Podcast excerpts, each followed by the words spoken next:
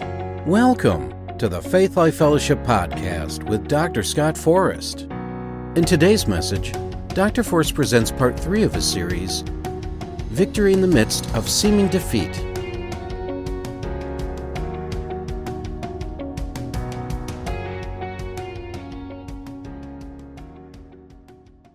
All right, today, victory in the midst of seeming defeat, part three.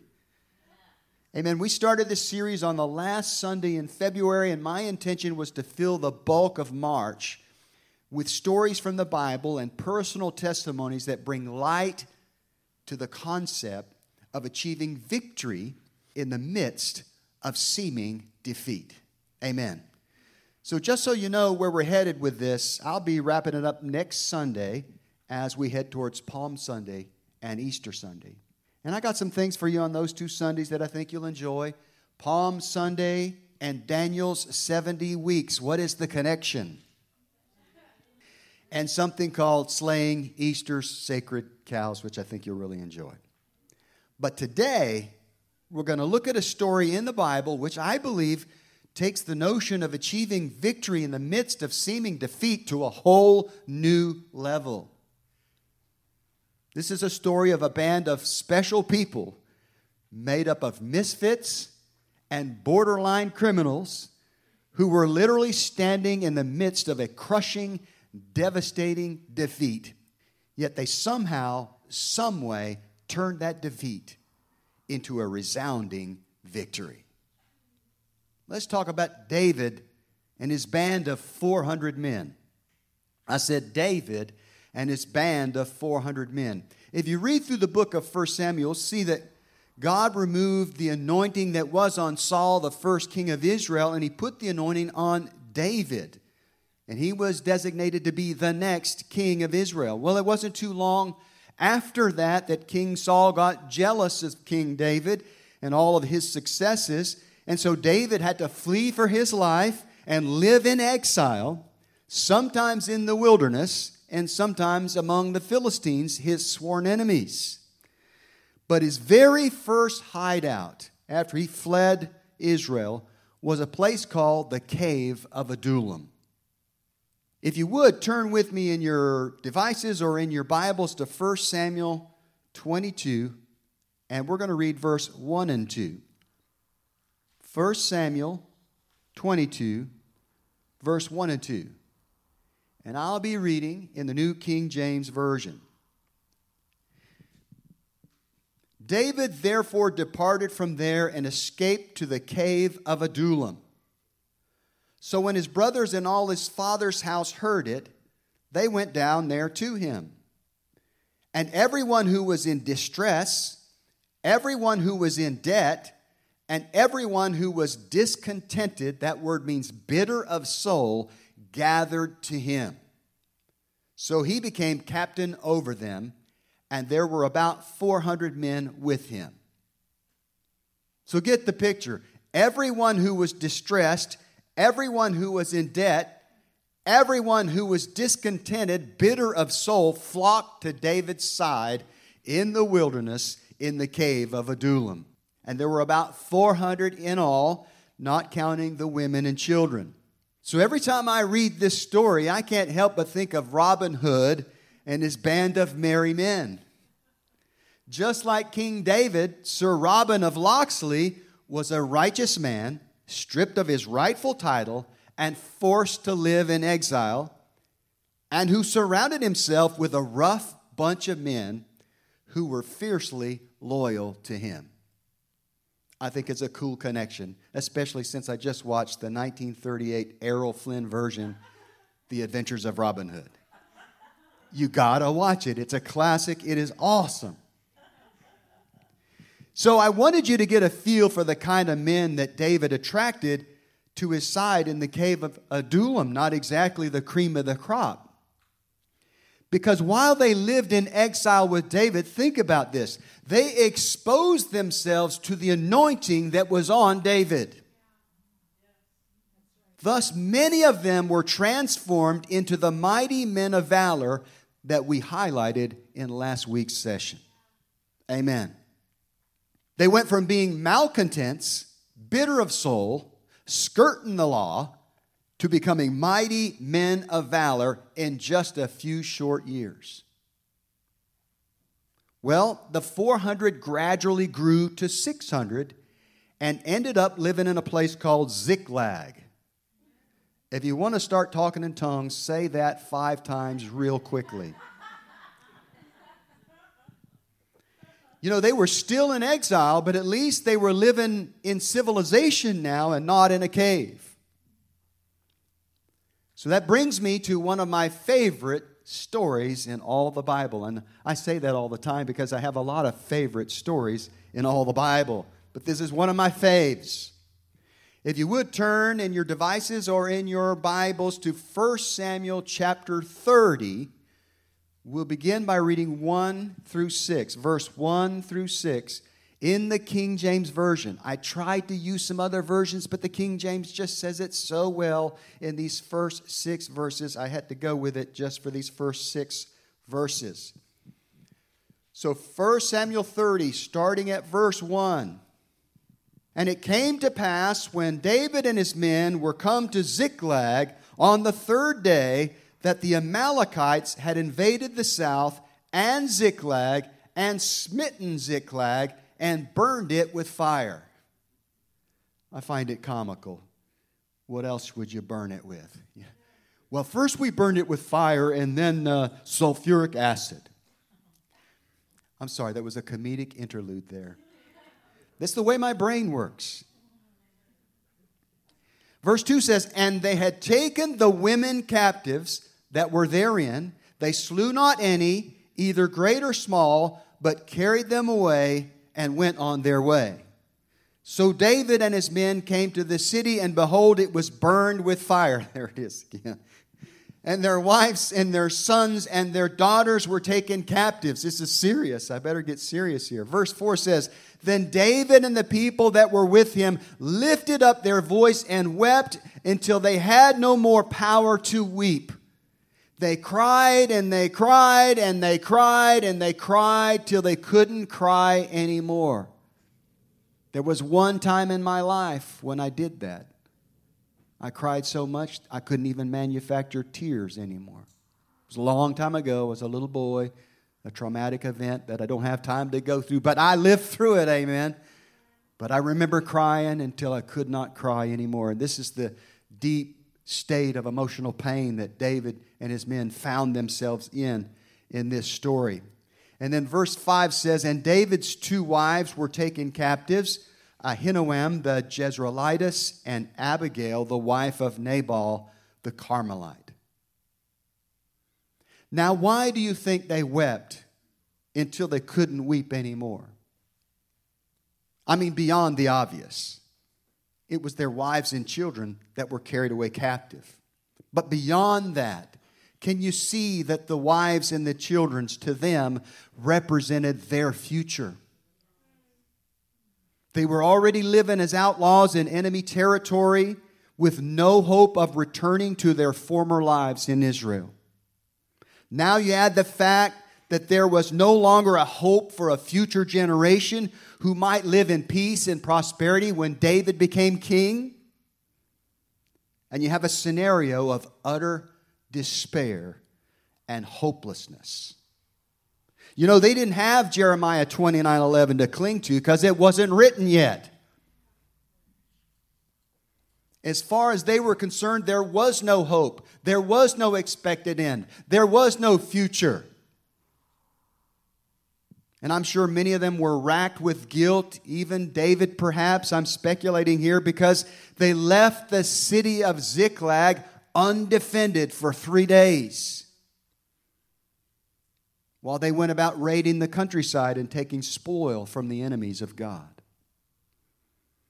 So it appears that this time the enemy staged a counterattack against David and his men and the city of Ziklag and they were standing in the midst of seeming defeat. They were literally standing in the ashes of Ziklag in the midst of a crushing, soul shattering defeat. Their city was burned, and their women and children were gone. Verse 6 says, And David was greatly distressed, for the people spoke of stoning him, because the soul of all the people was grieved, every man for his sons and for his daughters. But David encouraged himself in the Lord. Did you hear that? But David somehow found the strength to encourage himself in the Lord. David was distressed, and the people were so despondent, so bitter that they were even talking about stoning him. Because after all, he was their leader, and like it or not, when the successes come, you credit the leader. When the failures come, you credit the leader. But even in the midst of all this agony, I find it so compelling that David found the strength to encourage himself in the Lord. What does encourage mean? It means to impart courage, to impart strength. You know, virtually every other translation of this passage that we just read says David strengthened himself in the Lord. So encouragement brings strength and courage. Amen? David encouraged himself in the Lord, and it strengthened him and it brought comfort to his agonizing soul. So, what does it mean to you and me to encourage yourself in the Lord? How can we apply this to our lives? How can we do it when our nation seems to be in such peril? How can we do it when our personal circumstances seem to be so dire. Show of hands, how many people are facing things and it just seems impossible? That's a lot of hands out there. Well, there's only one place I know to go for the answer to what it means to encourage yourself in the Lord, and that would be the Bible.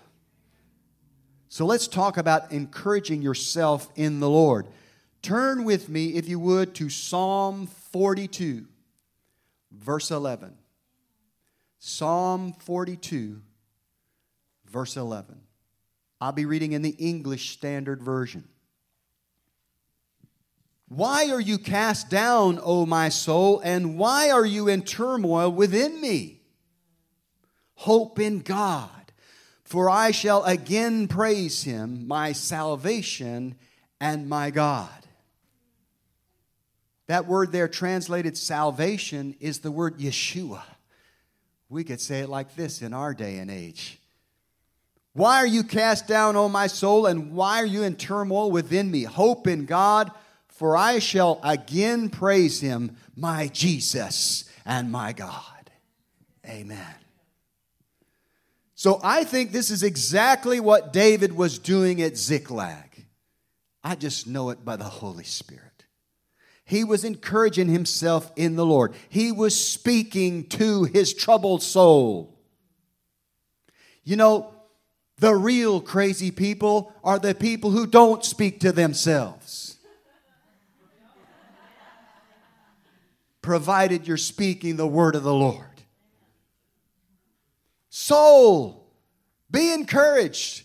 Things may look bad, but I'm going to praise Him now because of what He has done and because of what He's yet to do. I'm going to praise Him now because I've been in this kind of situation before and He delivered me back then and He will deliver me now. I'm going to declare victory even in the midst of seeming defeat. That's what it means to encourage yourself in the Lord, and you need to be doing it as often as possible. Sometimes when I'm feeling down, I'm driving around in my car by myself. I'll just spontaneously, I'll just say, you know, I've had enough of this heavy spirit. I can do all things through Christ who strengthens me. I am more than a conqueror through him that loved me. If God be for me, who in the world can be against me? A couple of minutes of that, and you'll turn that heaviness right around.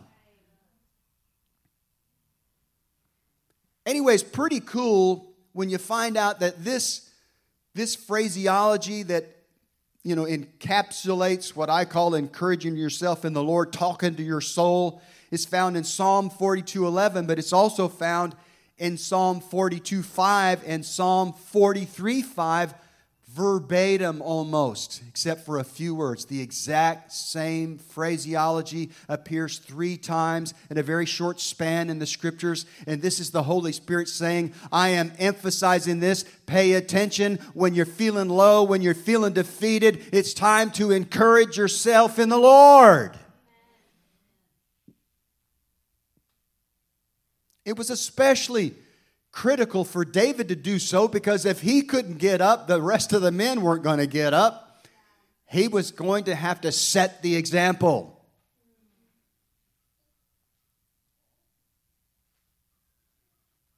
I love my little grand girl.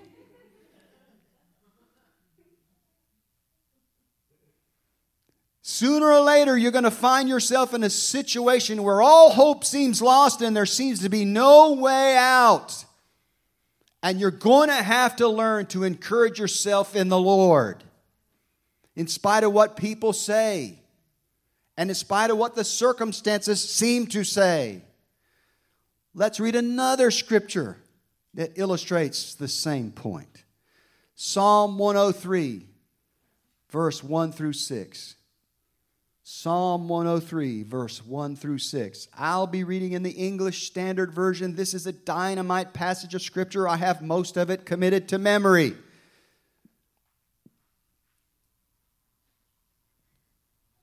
I love this concept of talking to your soul, talking to the man on the inside. I even had an incident back in the late 80s when I was studying up late one night and the Spirit of the Lord fell on me, and all of a sudden, my head and my arms rested on the desk, and I was put into a trance, and I heard my human spirit speaking to my soul. Encouraging him to stand on the Word of God and follow the flow of the Holy Ghost if we were going to be successful in what God had called us to do. It was one of the most amazing things I've ever experienced. I heard my my spirit man speaking in an audible voice. It was crazy. For the first 20 seconds, I thought, who is this guy? And then suddenly I realized, it's you. It's your spirit man. And I knew that my lips were not moving. Amen. So every time I read this passage, I think about that incident. Let's begin. Psalm 103, verse 1. Bless the Lord, O my soul and all that is within me, bless his holy name. Call on everything that is in you to bless the Lord, even in the most ardent circumstances. Bless the Lord, O my soul, and forget not all his benefits. Remember his benefits. Remember all the things he's done for you all your life. Remember the times when he rescued you from impossible situations. He's done it many, many times. If you just take the time to remember, and if He did it then, He will do it again. Amen. How about this? Who forgives all your iniquity, who heals all your diseases. That's just a few of the benefits. Amen. Who redeems your life from the pit, who crowns you with steadfast love and mercy. Now he's blessing the Lord and reminding the Lord that he's the source of his salvation. Bless the Lord, O my soul. It is the Lord in me that is my salvation. I'm not going to the pit, which is the Old Testament way of saying hell. I'm not going to hell because Jesus is my Lord. He lives on the inside of me. Therefore, I say, Bless the Lord, on my soul. You're saved, you're sanctified, you're filled with the Holy Ghost, and you're going to spend eternity with Jesus. What in the world are you doing down there underneath the circumstances? That's one of my favorite lines. I ask people how you doing. A lot of times I'll catch them. They say, "Well, all right under the circumstances." And I say, "What in the world are you doing under there?" Hallelujah. Praise the Lord. No, I'm not going to the pit. He's crowned me with glory. He's crowned me with mercy. I'm going to be with him when I leave this earth. Amen. If nothing else, be encouraged by that. Verse 5 Who satisfies you with good so that your youth is renewed like the eagles. Amen. You know, I decided when I entered my 50s that I was going to embrace the spirit of Caleb. Caleb was 85 years old, and he went to Joshua and he said, 40 years ago, I wanted to conquer this mountain. Now I've waited 40 years for my turn to do it. I'm 85 now, but I'm still as strong as I was when I was in my 40s. Now, therefore, give me my mountain. And an 85 year old man led the charge up a mountain full of giants, and he conquered it. Took it back from the enemy. It became Hebron again where all of the patriarchs are buried. Holy ground for Israel was recaptured by one brave old guy. Hallelujah. Amen. I say if Caleb can do it and he wasn't saved and filled with the Spirit like I am, how much more should I be able to embrace the Spirit of Caleb or the Spirit of Moses or the Spirit of Joshua and live long and strong on the earth?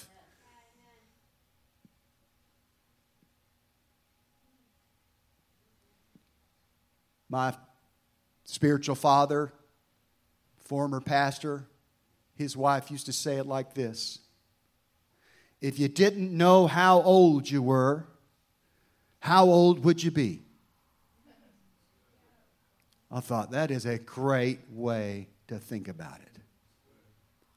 Amen. Some of you are still working on that. It'll come. Hallelujah. Praise the Lord. Now pray for me. Lord, help him get back on his notes. Verse 6 says, The Lord works righteousness and justice for all who are oppressed. Bless the Lord, you're working righteousness in our nation, even though it doesn't look like it. You are leading this nation back to the paths of righteousness, truth, and justice. And I don't care what it looks like. So I'm going to bless the Lord. Things are going to turn around. Amen. Bless the Lord, O my soul, and all that is within me. His righteousness, His justice will prevail again in the United States of America.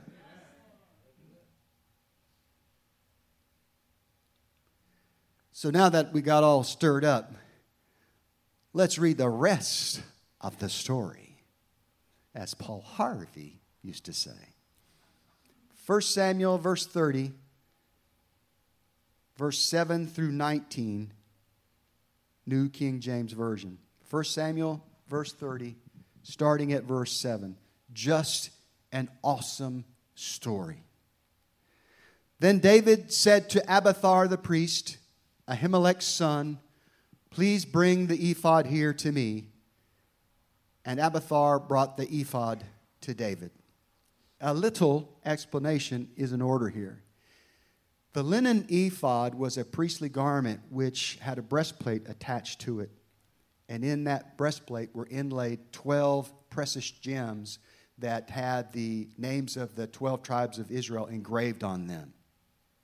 And when seeking wisdom, they would lay the ephod down and ask the Lord a question.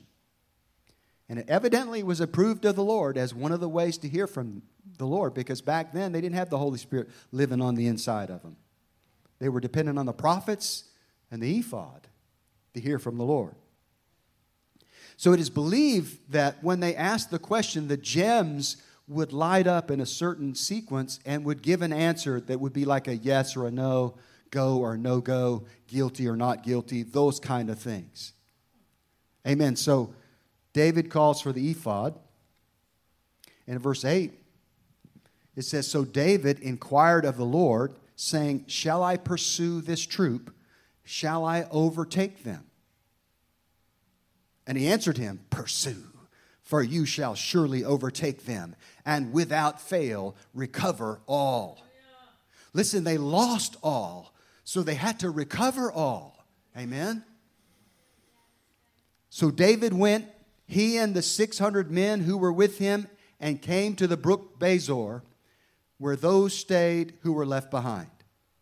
But David pursued, he and 400 men, for 200 stayed behind, who were so weary that they could not cross the brook Besor. Amen. Then they found an Egyptian in the field and brought him to David. And they gave him bread, and he ate, and they let him drink water. And they gave him a piece of cake, of figs, and two clusters of raisins. So when he had eaten, his strength came back to him, for he had eaten no bread nor drunk water for three days and three nights. Wow, hungry man. Feed this man so we can get some information out of him. Sometimes God will lead you to a divine connection. Hear me out. Someone whose words or whose wisdom proves to be the key to helping you achieve victory in the midst of seeming defeat. Did you hear that? Sometimes God will bring a divine connection into your life, and that person or the words that He gives you will be the key to overcoming whatever you're facing. And as we're going to see, this was the case with the young Egyptian man who they just, quote unquote, happened upon in the wilderness. Verse 13. Then David said to him, To whom do you belong? And where are you from? And he said, I am a young man from Egypt, servant of an Amalekite, and my master left me behind because three days ago I fell sick. We made an invasion of the southern area of the Cherethites in the territory which belongs to Judah, and of the southern area of Caleb, and we burned Ziklag with fire. And David said to him, Can you take me down to this troop? So he said, Swear to me by God that you will neither kill me nor deliver me into the hands of my master, and I will take you down to this troop. And when he had brought him down, there they were, spread out over all the land eating and drinking and dancing because of all the great spoil which they had taken from the land of the Philistines and from the land of Judah. Then David attacked them from twilight until the evening of the next day. That's a lot of fighting. Not a man of them escaped, except 400 men who rode on camels and fled. Not a man escaped except for 400. Listen, let me talk to you military terms here for just a second if they killed a lot of them and there was still 400 left and there was only 400 men in David's force, he was very outnumbered when he started. If they killed a lot and only 400 escaped, no telling how many the odds were against them to recover all. But they did nevertheless. Verse 18 says So David recovered all that the Amalekites had carried away and David rescued his two wives. And this is the awesome part. Listen to this. And nothing of theirs was lacking, either small or great, sons or daughters, spoil or anything which they had taken from them. David recovered all. I mean, everything happened exactly the way the Lord told David that it would happen. You will pursue and you will recover all. Amen. He pursued and found and defeated the Amalekites, and everything that was lost was recovered almost overnight. Amen. Are you ready for a suddenly like that in your life. Amen. I am. Praise the Lord. So let me wrap things up by asking you this question. It's a rhetorical question. That means I get to give you the answer. So, what do you believe was the most significant action or event that turned the crushing defeat of Ziklag into an overwhelming victory? Now, many would say that Finding the young man, the Egyptian in the wilderness, was the key to leaving, to leading David and his men to the camp of the Amalekites. And that would be true to an extent, and it was a deciding factor in turning things around for sure.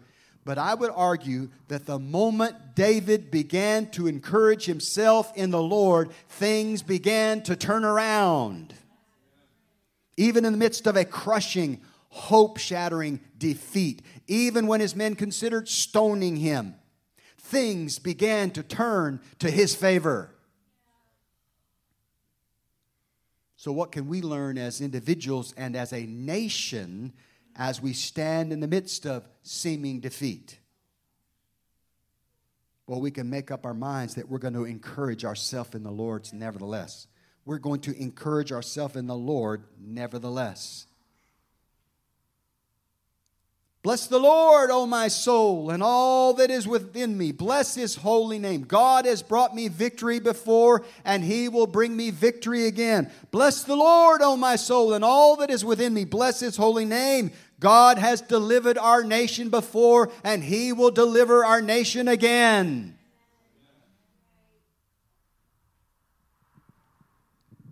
Amen. Amen.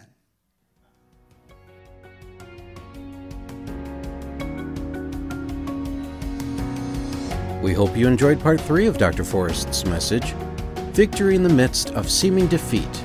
If you are in the Wilmington area and are looking for a place to worship, come join us on Sunday at 9:45 a.m. for coffee and fellowship and 10:30 for worship and service. If you would like to learn more about us and hear more of Dr. Forrest's teachings, visit our website at gofaithlife.com. Also, visit and like our Facebook page at Faith Life Wilmington.